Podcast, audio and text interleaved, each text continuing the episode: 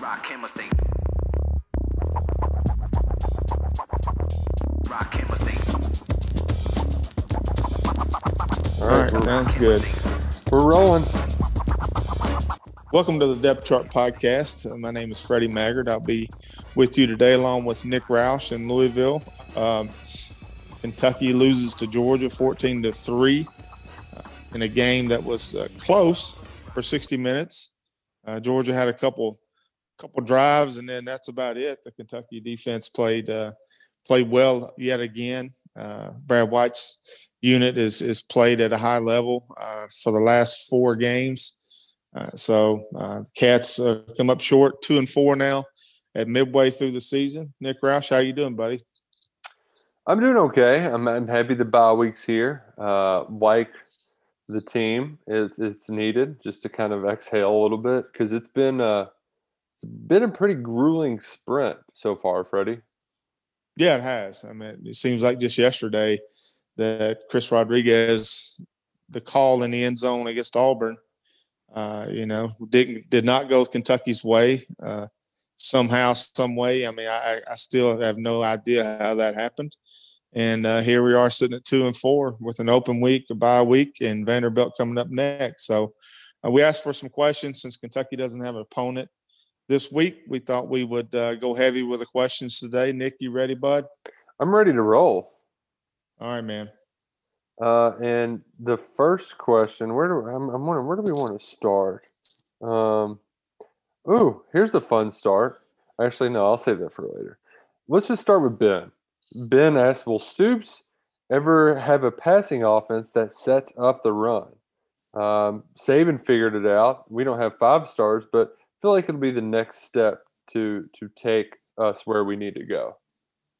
Yeah, Nick, I think I think uh, Coach Stoops has talked about how the SEC is changing and and the offenses are are having or have the advantage now over the defense. So yeah, I think you could see that, and I think you see that in Kentucky with the recruitment of Bo Allen, who is a passing quarterback. So uh, Mhm. I, I can see the Cats doing that. Got to get some receivers in there Mm-hmm. uh, or, or or or see the the ones that are there that that may be a little bit younger that need to develop a little bit. But I could see Kentucky doing that. But and I think with with, with Coach Stoops, you're always going to have an element of that physical running game because that's who he is.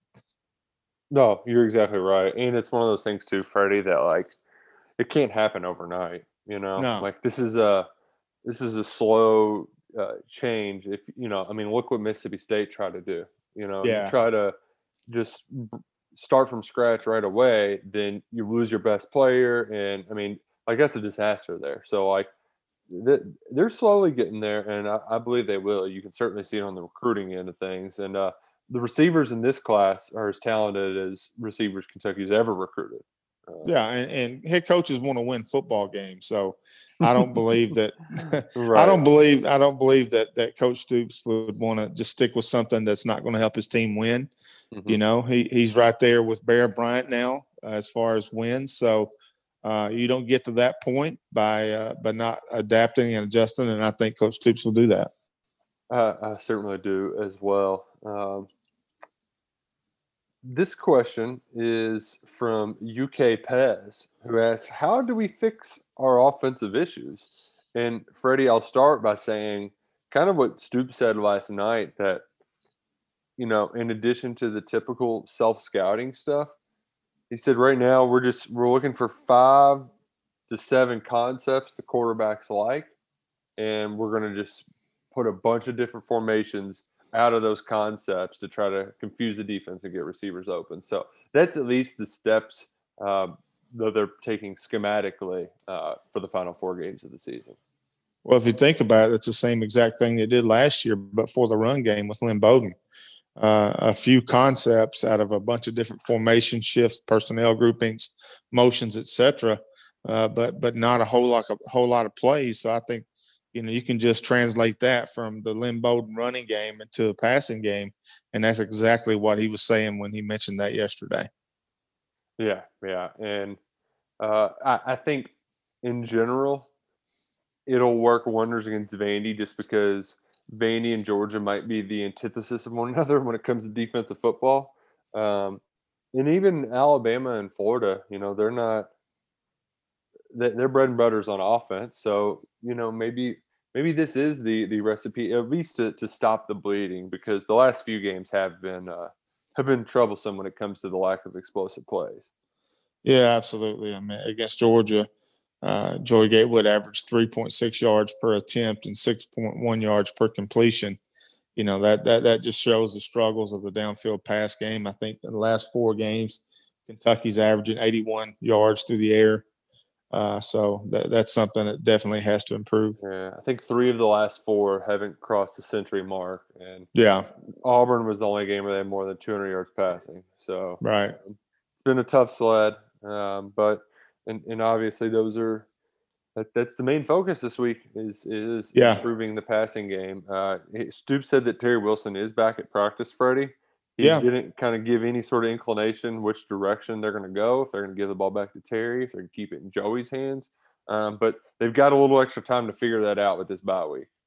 Yeah, I mean, it's I don't know what we're going to see against Vanderbilt. Uh, I don't think anybody does. So uh, have, I think they're going to they're going to throw it a lot this week in practice and, and, try to find that fix, and then start preparing for Vanderbilt next week. And uh, it'll be interesting to see what we uh, what, what comes out on the field with the first snap against the Commodores.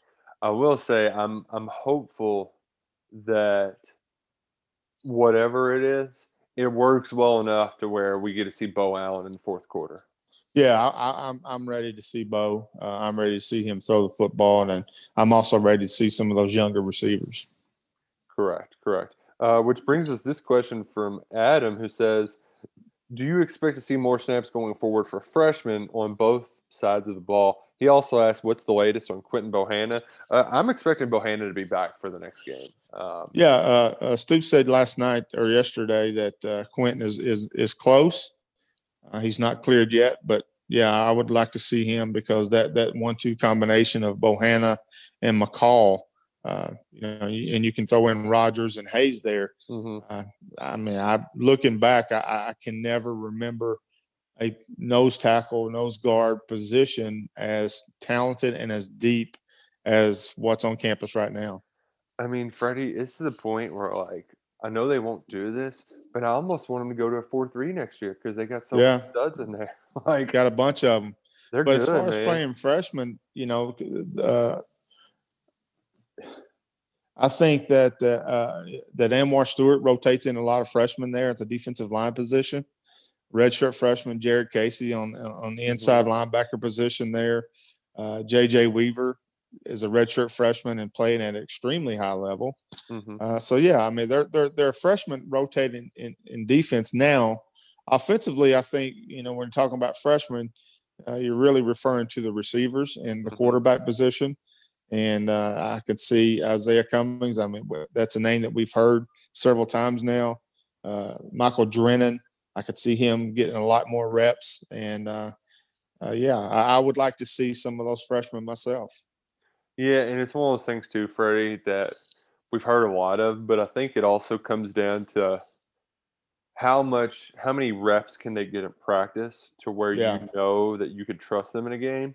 And yeah. at least this week they'll have that. And it yeah. Chuck, Chuck just called it the Dirt Bowl the other day, but even Stoops said it. They'll, they'll scrimmage um, this week, and that they'll give the opportunity for those freshmen to give live reps and really prove that they can be on the same field at the same time. So, mm-hmm. um, yeah, absolutely. I mean, this this is the week to get those freshmen reps, and and I think they're going to have, like I said, they're going to have a little scrimmage today or tomorrow, and uh, that that that should uh, give them an indication of what these youngsters can do in live situations.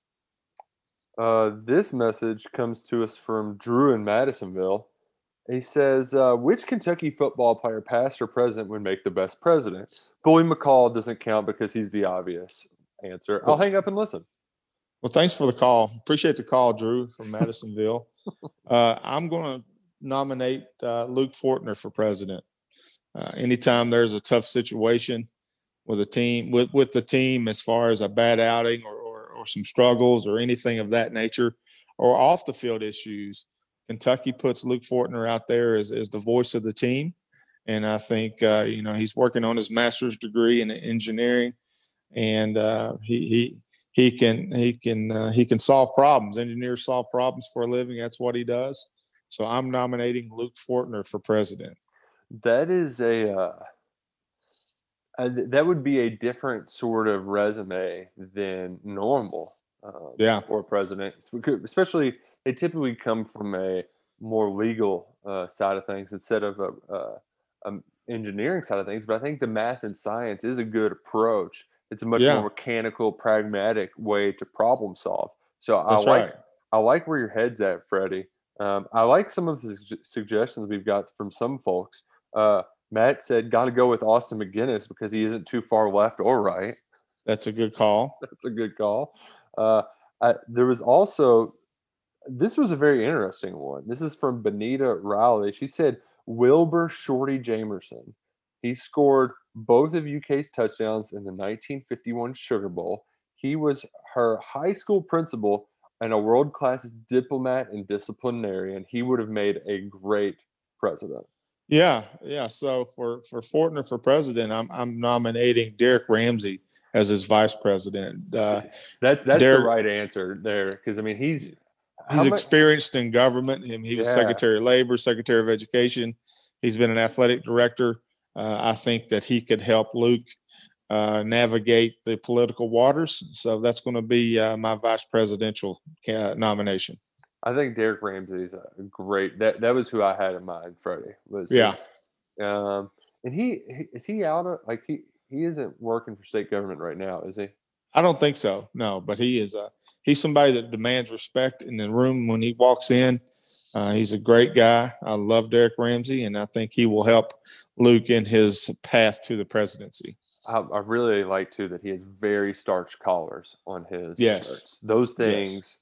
Not a wrinkle in sight. That and that means Right. You know he means business. Exactly. Uh, who? This is a great question from Adam, who asks: Is cereal a soup? If so, does that make hot dogs a sandwich? Cereal is not a soup.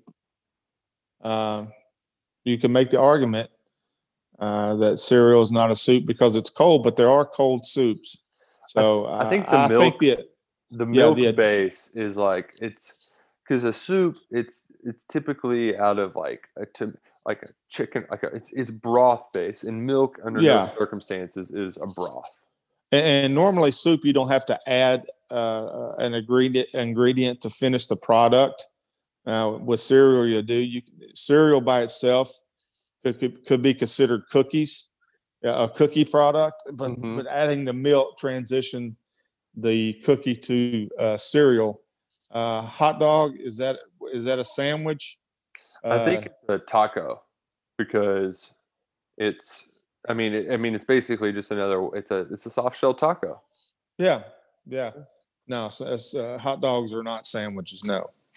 i think the the better question freddie that i'm i'm curious your insight on uh, does chili qualify as a soup Yes. Yeah, Yes. and, and I know some people get like pretty bullheaded about it, but like when you go to restaurants, chili is on the in the soup portion, it- uh, soup and salad portion of the menu. Yeah, chili is is is on is a soup choice on menus in several restaurants. So yes, I would consider chili a soup. Which this weekend, Freddie, it's going to be on the warmer side, but bye Yeah. week is always a great time to make make some chili. Yeah, and I would add in if you put noodles in your chili, then it's not a soup. It goes to the trash. It goes to the trash can part portion of the menu. Uh, well, I'm, I'm- there's some folks from Cincinnati right now who just uh, who hung up. Yeah, I'm sorry. I just you know, personal opinion. Uh, yeah, and I'm indifferent on that. And I, I, I welcome all kinds of chilies, It- but I will say this: the cinnamon, like, you know, it's fine, but I'd I'd prefer to do without. Right. Um, ooh, one texter says I would like to give Nick a shout out on his offseason analysis of the Georgia offense and the fact that they should not have scared UK. Oh, thanks, Sean. Also, Freddie, Yeah. do you think UK still has a chance to beat Florida in Gainesville? I do. I do. I think Kentucky has a chance if if we see some fixes to that passing game, of course, because I know people are slow to to talk about this, but Kentucky's a top three defense in the Southeastern Conference.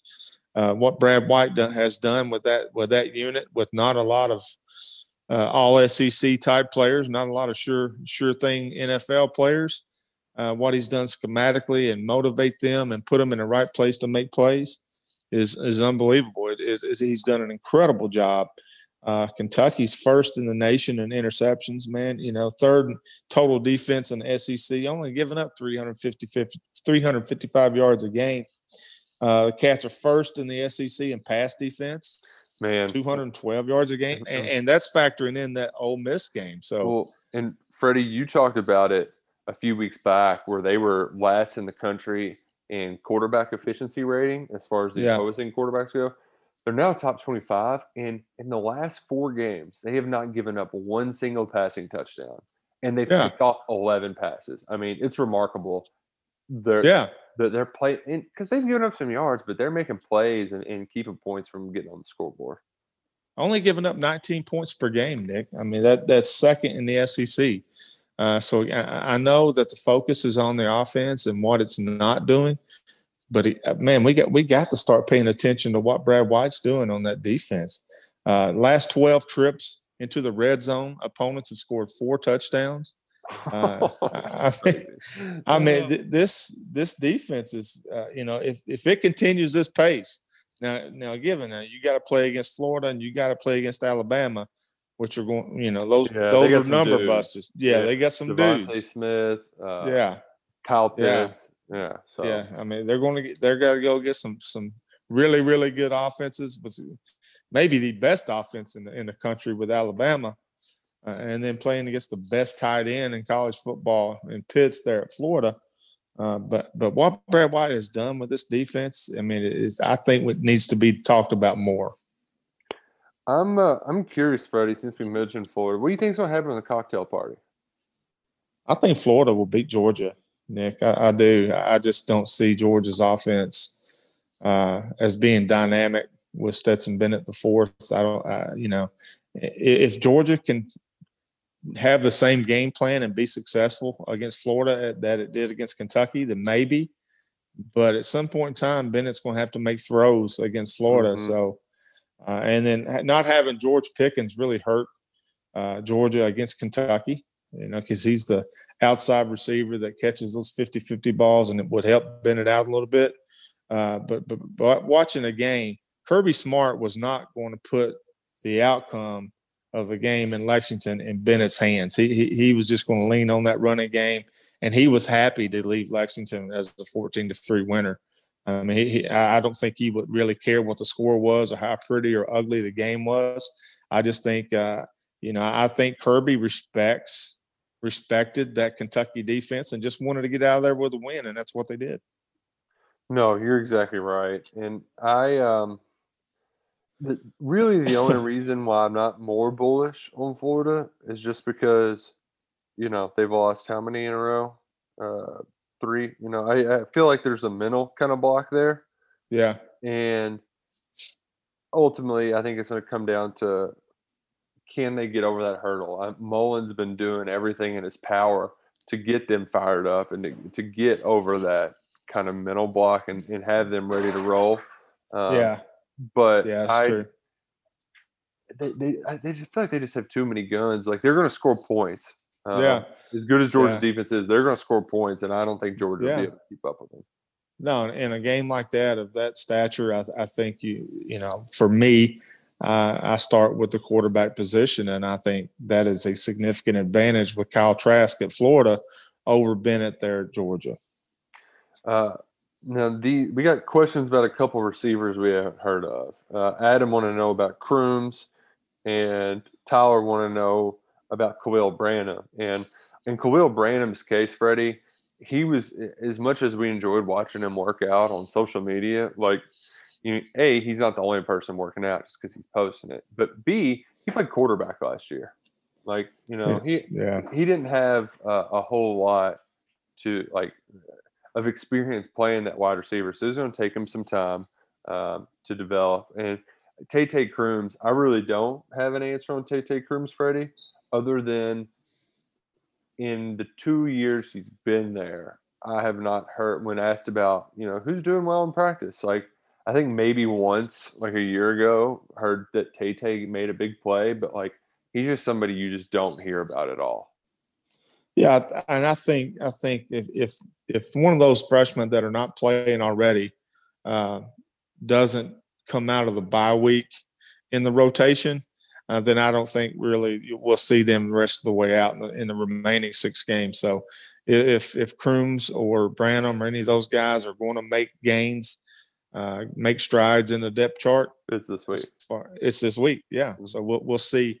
The, the Vanderbilt game is going to be telling on many levels, and one of the one of the factors will be uh, what are the what's the youth movement coming out of the bye week. Um, ooh, this is a pertinent question. Thomas wants to know what's your favorite bye week bubble bath? Bye week what? Bubble bath. I... Oh, that's a good one. Are you you still uh you still doing the you know every once in a while soak? Uh, no, not really, not really. I'm I'm going straight shower during football season, so uh, yeah, because because I mean, time time is of the essence. I don't have a lot of free time right now, so yeah, uh, yeah, I'm, yeah. I'm it's it's you, it's get in there, you know, get in, get in there and get out. So it's straight shower for me. Uh, Will ask, what, what has happened with the RPO? Do we not run them as often, or are the reads just not being made? Well, I guess Georgia, the reads are so fast that, that I think there were there were a few that that could have gone a different way. Uh, but no, I think I think Kentucky's still using the RPO, but it's it's not been as productive. So uh, something that that that's going to be looked at through the self scouting. You know that that's something that that Eddie Gran and, and that offensive staff are, are doing this week or or have done is self scout, go back and looking throughout not just this season but throughout the other seasons of what what could have been what what worked, what concept, what motions, what formations, and trying to figure out any way in the world to move the football and score more touchdowns. Yeah, they're they're they haven't been very successful with the quarterback run and the kind of quickness that you need out to, to be able to give it to the tight ends. Just right. Hasn't, uh, just hasn't been there. So I, right. I don't know if that, I mean, that could be because of the weird off season I mean, yeah. Sure that played a sort of a role to it. And but but like you said, Freddie too, those linebackers for Georgia so fast, so good. Yeah. Like being able to get those off then and there, it's, it's yeah. much easier said than done. Yeah, and then you know, right now the secondary opposing secondaries are sit, sitting on routes, man. I mean, they're you know they're not they're not doing a lot of backpedaling, put it that way. So uh, they're sitting on the routes, and, and, and that part of the passion, the RPO is not there either. The uh, this question comes from Keenan. I think it's Keenan. I think that's how you say it. Uh, would the Cats benefit by embracing a Wisconsin slash Iowa persona on offense? Um, I think they kind of do that now, or try to do that now. That's what I was uh, going to say. Yeah, I think it. I think it looks pretty similar. Uh, other than than Iowa, you're going to get a heavy dose of multiple tight ends. I mean, right now Kentucky's rotating two, basically with Upshaw and, and Riggs. So, uh, you know, I think they're pretty similar right now. Uh, but I, but you know, I do think that that Iowa and Wisconsin both are uh, have a receiving group that that's that's threatening, and and that that opens up that run game more so for them for both those teams. Um, here. What was I going to say? Where was it? Where'd it go? Hey, when I do this, Freddie, I find a good question and then I scroll away and uh, I, will lose it. And it's like, Roush, what are you doing? Like, this is your only job is to pull up the questions. Um, oh, here we go from Brad. What will the offensive line look like next year? And he also asked their senior that could use the COVID year that doesn't count to, to come back and help next year. Um, Man, that's a good question. I think I think Kentucky loses both tackles. Landon yeah, Young. I think they'd like to keep Kinnard, but I don't think it's going to happen. Yeah, I mean that, that's going to really depend on this NFL grade. Normally, in a non-COVID year, uh, you know, when you put your name in, there there's a system to it. If you're an underclassman, you put your name in, and NFL evaluation committee looks at your tape, looks at everything, and it changed a couple years ago. Uh, when, they don't say yes, you will be drafted or no, the answers are first, second, and or go back to school. First round, second round, or go back to school. So we'll see uh, what that is for for Kinnard. Uh, but I think you lose both of them. You know, I, I don't know about Drake situation. Uh, you know, I think Drake will get drafted, so uh, he'll have to look at that. And uh, well, with and Luke, with Fortner, I mean, you don't know.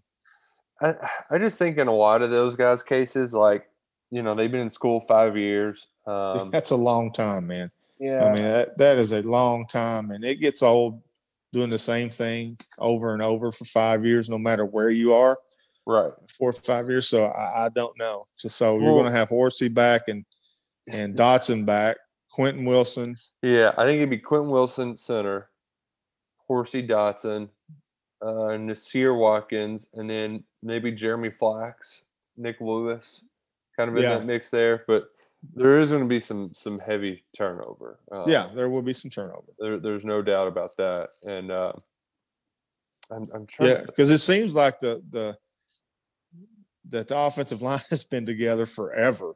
Yeah, if you think yeah. about it, so it, it's going to look a little bit different next year. Man, and it you know it's it kind of reminds me of after that 2018 year when those guys graduated, just how yeah. weird it was because it felt like you know Derrick Baity was Kentucky's starting quarterback for 17 years. You know, yeah, like, and, and and and you know I don't really pay attention to a lot of people that are just I mean, I, I, get it on social media. People are just want to vent, want to want to say things, and and that's okay, and and it doesn't bother me. But you know, how many people were talking about? Well, that secondary, that defense, the only reason they did anything because of the monsoons and who they play. Well, not necessarily. Right now, Kentucky's leading the SEC in pass defense and third in total defense. So maybe it was a little bit more than just playing in monsoons. So uh, I think that was a hasty uh, reaction to a couple for the Auburn game, for the frustration of the overall game, mm-hmm. and then the Mississippi State or Ole Miss when when uh, uh, Matt. Corral and those receivers just just did a lot of good things against the Cats. Yeah, and I mean, really, the only team that's been able to slow them down whatsoever is Arkansas. Which, yeah, man, shout out to Barry Odom. Like, yeah, he's he's done a great job down there as their their defensive coordinator. Yes, he has, and I'm glad. I'm happy for him.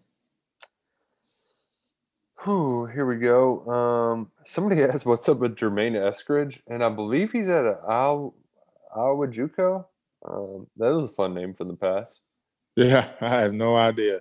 Um, uh, here's a here's a question from Ben that's pretty valid. How how difficult is it for Eddie Gran to, to adjust the offense between Joey Gatewood and, Bo Allen? Not uh, well, difficult. No, I mean it's not difficult because Eddie Gran's been doing this for a very long time, and we've seen him adjust from Drew Barker to Stephen Johnson, from Stephen Johnson to Terry Wilson, from Terry Wilson to, to Lynn Bowden. So we've seen the adjustments made. So I don't I don't think it'll be overly difficult for Eddie Gran to transition over from Joey Gatewood to Bo Allen. Yeah, I don't need, and I think even in, if it were to happen in a game, like it's not like you know you're just calling different kind of plays. You you have them in, you're just calling different ones. So right, I, have always think, thought that was a little bit exaggerated when it comes to your style of offense. It, you, you have a ton of plays, Freddie. It's just which ones are you calling? Well, I think also people are underestimating the athletic ability of Bo Allen. I mean, he's not a statue back there. He can he can he can run. I mean, he, he's a good athlete and he can uh, execute the RPOs. I think people are somewhat underestimating uh, his, his skill set because I think he can do it all. Um, here's a this question is from Kevin: Is what affected having a wide receiver at quarterback have on the development of the this season's wide receivers? And Freddie, I think that's something that we.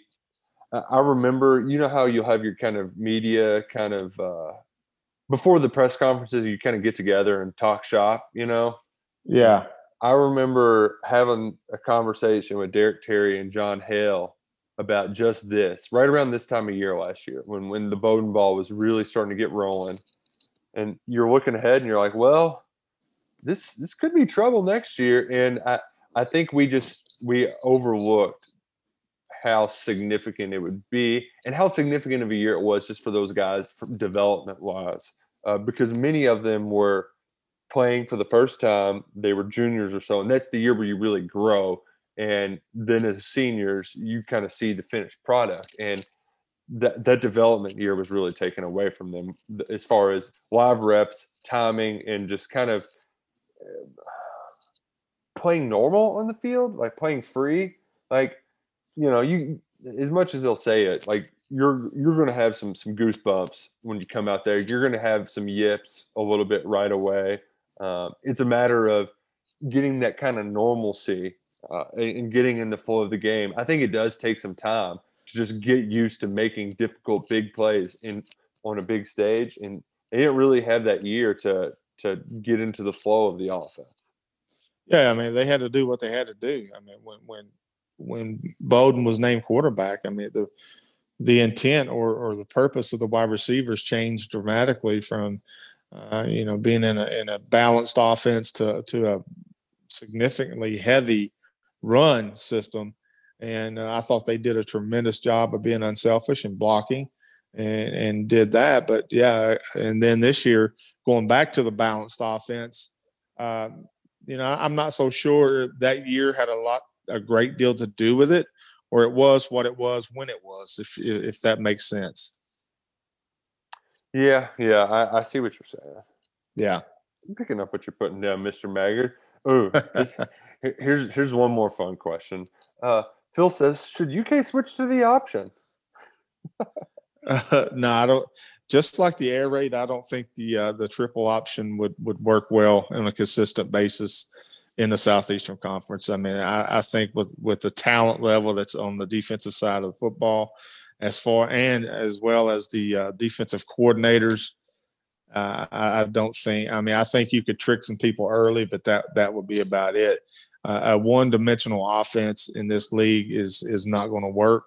Uh, we've seen that with the air raid at Mississippi State. I mean, I turned it on a little bit uh, their their game against Alabama, and it was you know, completing 60 passes that traveled three yards, uh, you know, so, uh, yeah, that it's tough to work when you're going against eh, defenses that are they're as good in, in the SEC and coordinators like Brad White. Again, I, I will mention that name, and, and, I will keep mentioning that name. That from I mean, I, it, it's I mean, it, it's historic what he's doing, Nick Roush. If you think about it, I mean, when's the last time? I mean, I know Kentucky's had some good defenses under Mark Stoops, but th- this defense here is as good as number wise that, that we've seen in a lot, very long time.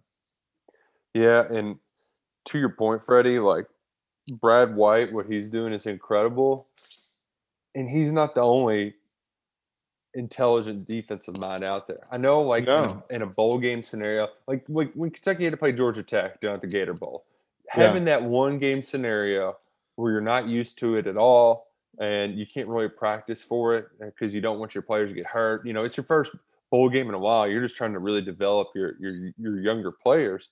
And yeah. So in that one game scenario, it can be incredibly difficult to prepare for.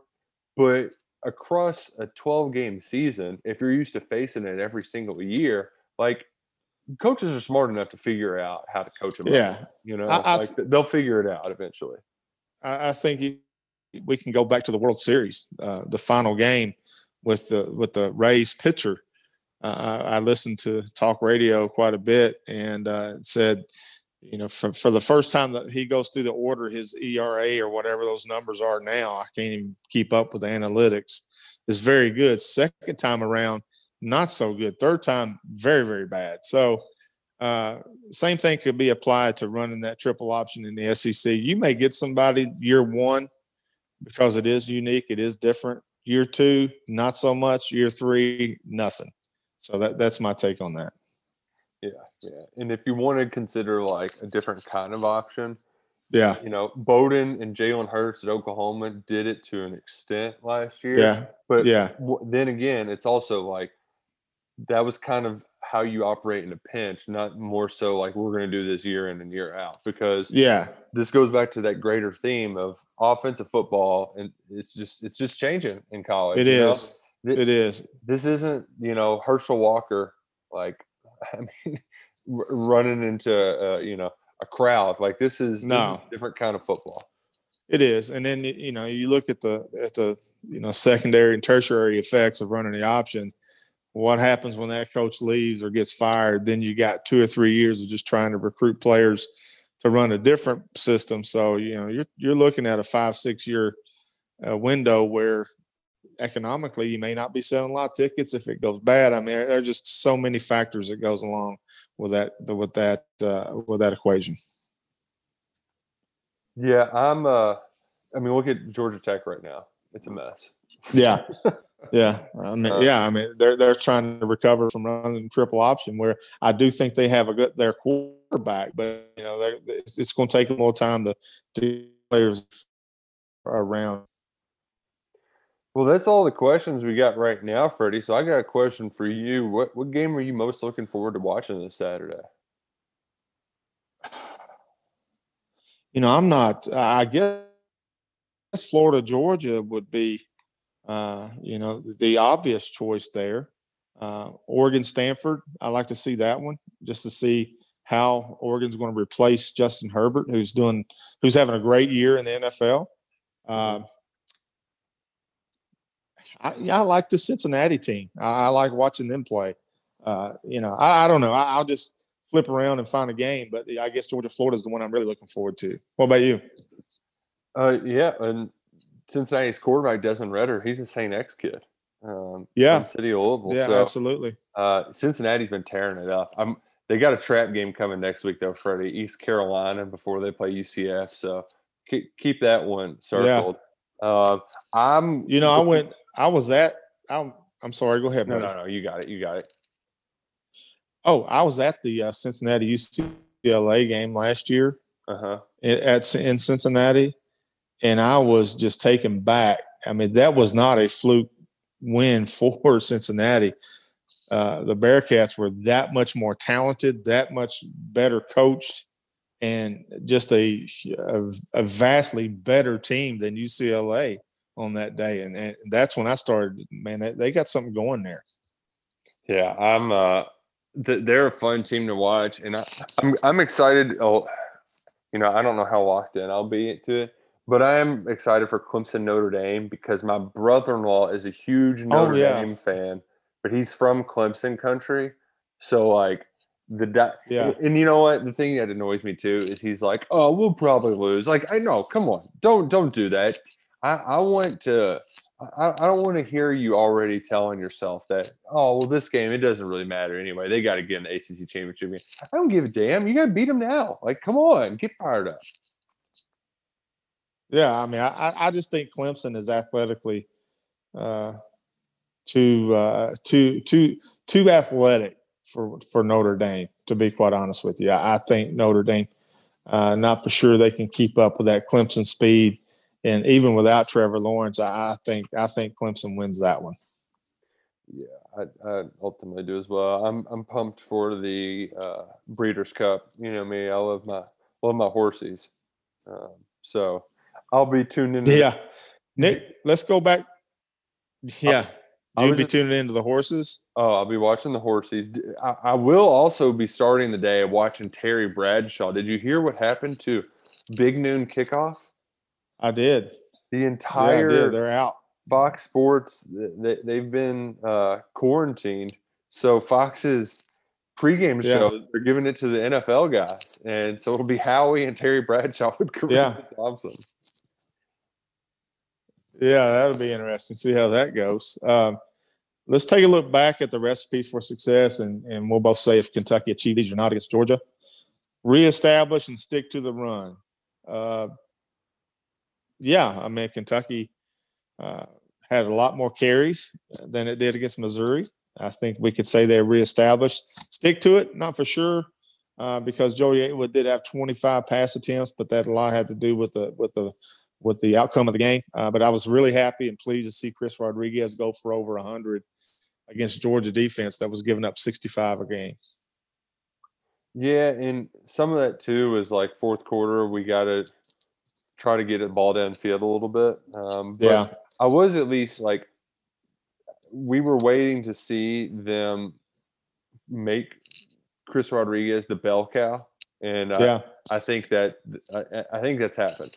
I, Yeah. I think that transformation's happened.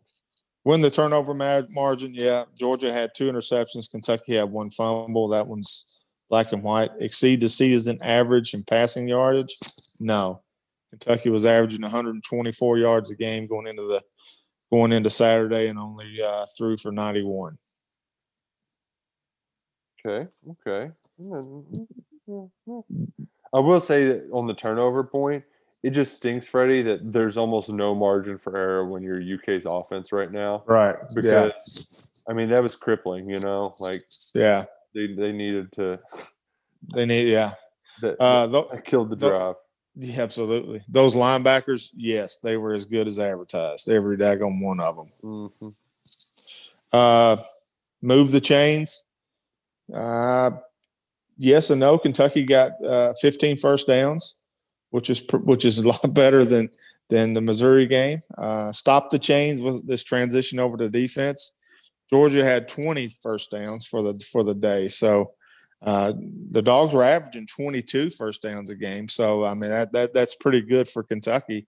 And other than that first drive, I thought Kentucky did a good job on third down.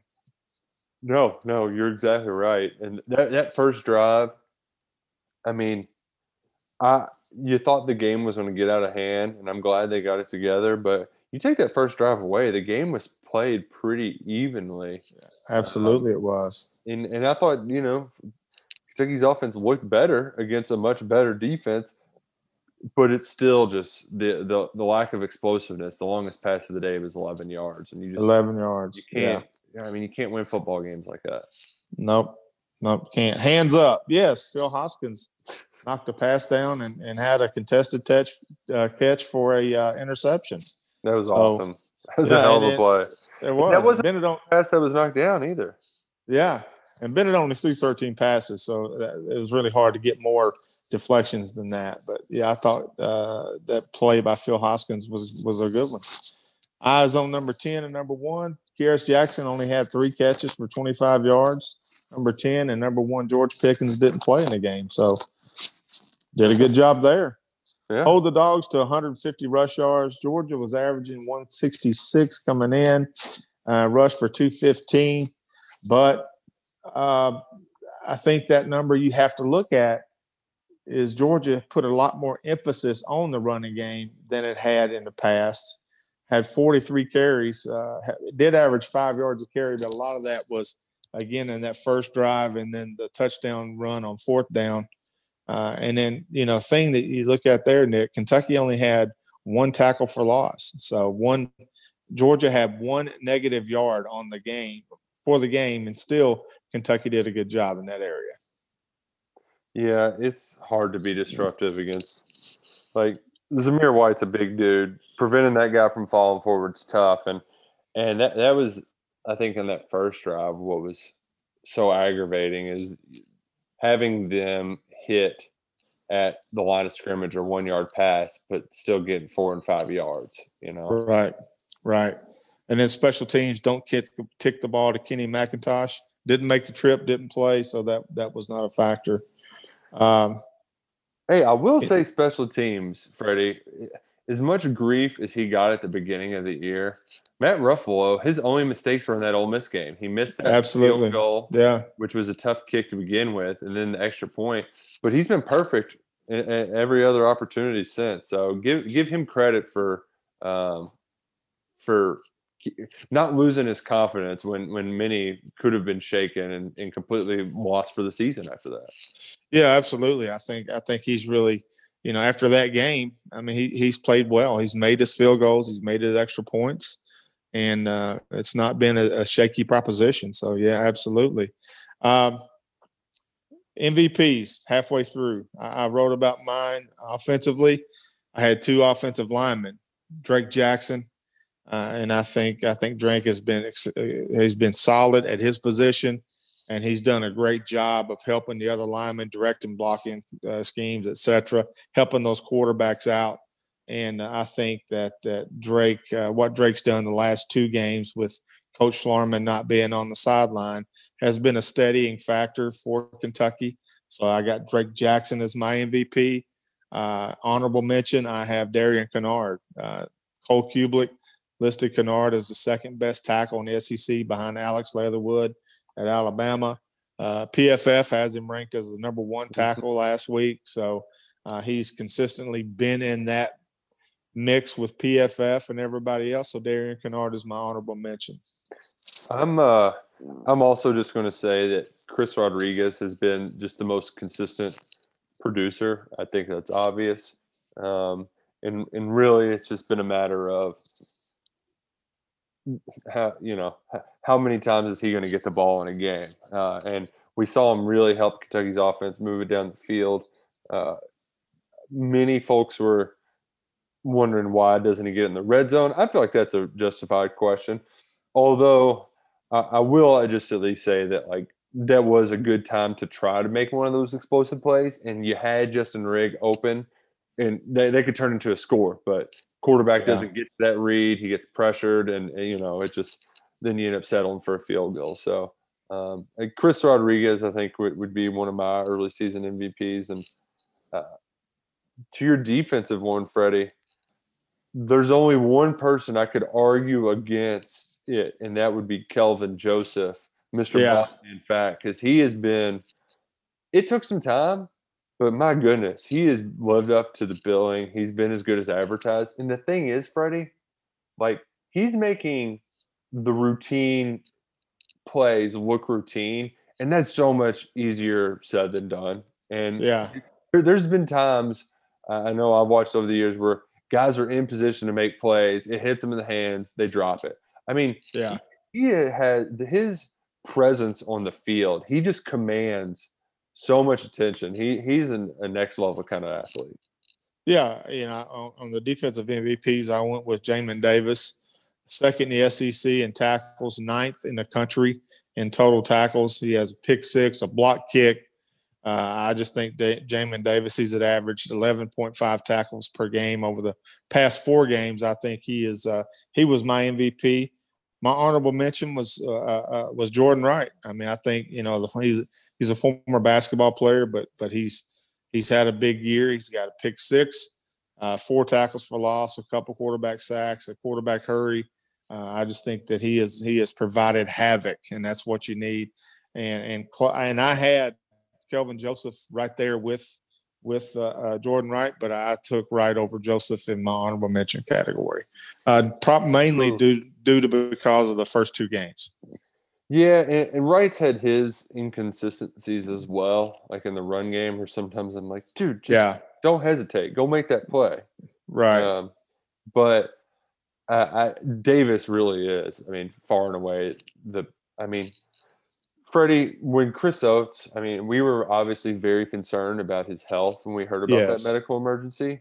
But the second thing you thought is like, man, I, mean, he was going to be their best player, and Jamin Right. Davis has what all, those concerns have been eliminated because he's been incredible. I mean, he has been better than projected. Uh, I mean, I, I remember when he signed on, Freddie, and you knew that the potential was there, and it took a while.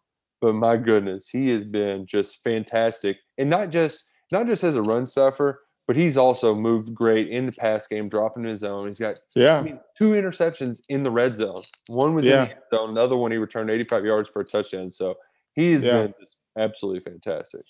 he well he has been, and it was so good to see Chris Oates at the game. oh Um, yeah, yeah. yeah, man. That he, you know, I know everybody uh, in the Big Blue Nation's praying and, and sending thoughts and vibes to Chris Oates, however you do it. Uh, you know, I just uh, really, really uh, so motivational to see him at the game. Uh, but football wise, Jamin Davis, you know, he is he's played at an extremely high level. And give credit to Cash Daniel because I think before the game, for the season, uh, he was asked who who would be the defensive breakout star, and, and he said Jamin Davis. And uh, he's from Ludowici, Georgia, which is in South South Georgia. I know exactly where that is. That's that's near Fort Stewart, Georgia. I was stationed there. I know where Ludowici is. And There's and, there's uh, what one two stoplights there. I'm not for sure. Yeah, But, Ja- but Jamin. Jamin has really played at a high level uh, throughout the year. Special teams MVP I have is Max Duffy, averaging over 46 yards a punt. The reigning uh, Ray Guy Award winner. Uh, you know, is the best that's ever punted at Kentucky, and I don't really think it's close. Oh man. Six weeks through Friday. We've got another month left. And it's been uh the, the thing is, I think that's a tough pill to swallow is like really I mean, hell, even in the Missouri game when they played awful. Oh, these have all been games and just Yeah, in in years past, Kentucky's won those close games, and that's just that's not happening this year. The ball isn't bouncing Kentucky's way. The reviews aren't going Kentucky's way, and it's it's just it's been tough. It's been real tough, and I'm I'm glad we get a week to exhale, and I hope uh, that this Vanderbilt game can can inject some confidence, some much needed confidence back into the program. yeah, it's been a strange year. I mean, it really has. Uh, it's been a tough year. You know, everybody's dealing with with the COVID, and uh, you know, it's, it's just it's been a it's been a tough year. Uh, but it is what it is, and, and Kentucky's got to fight through that. And and you start by by by beating Vanderbilt like you should. You know, this is you know Kentucky will be a favorite and uh, should win the game. But I think I think the fans uh, want to see some some fireworks on the field. Wants to see some explosive plays and see a convincing win against Vanderbilt. And uh, and I think that uh, that could go a long way to to kickstart the back half of, of the of the schedule. Now you do have Florida and Alabama. Let me rephrase that. You're at Florida and at Alabama in the back half of the schedule, so it's going to be challenging, say the least. So uh, a good win against Vanderbilt will go a long way. Yeah, yeah. Let's uh let's make it happen. Let's make it happen. Yeah.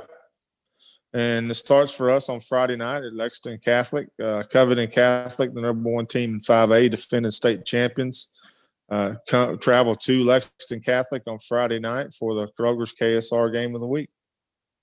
Yeah, no Michael Mayer though. Um, he's gonna be Yeah. scoring touchdowns against Clemson on Friday night. I, Freddie, I remember watching some of that game against Douglas last year, and he had one play where there was like seven. I swear, the whole team was tackling him. That guy, whew, I mean, Yeah. he's like he's uh, he's Superman. He was Superman. Um, Yeah. and even even without him, they the the Colonels have been successful this year.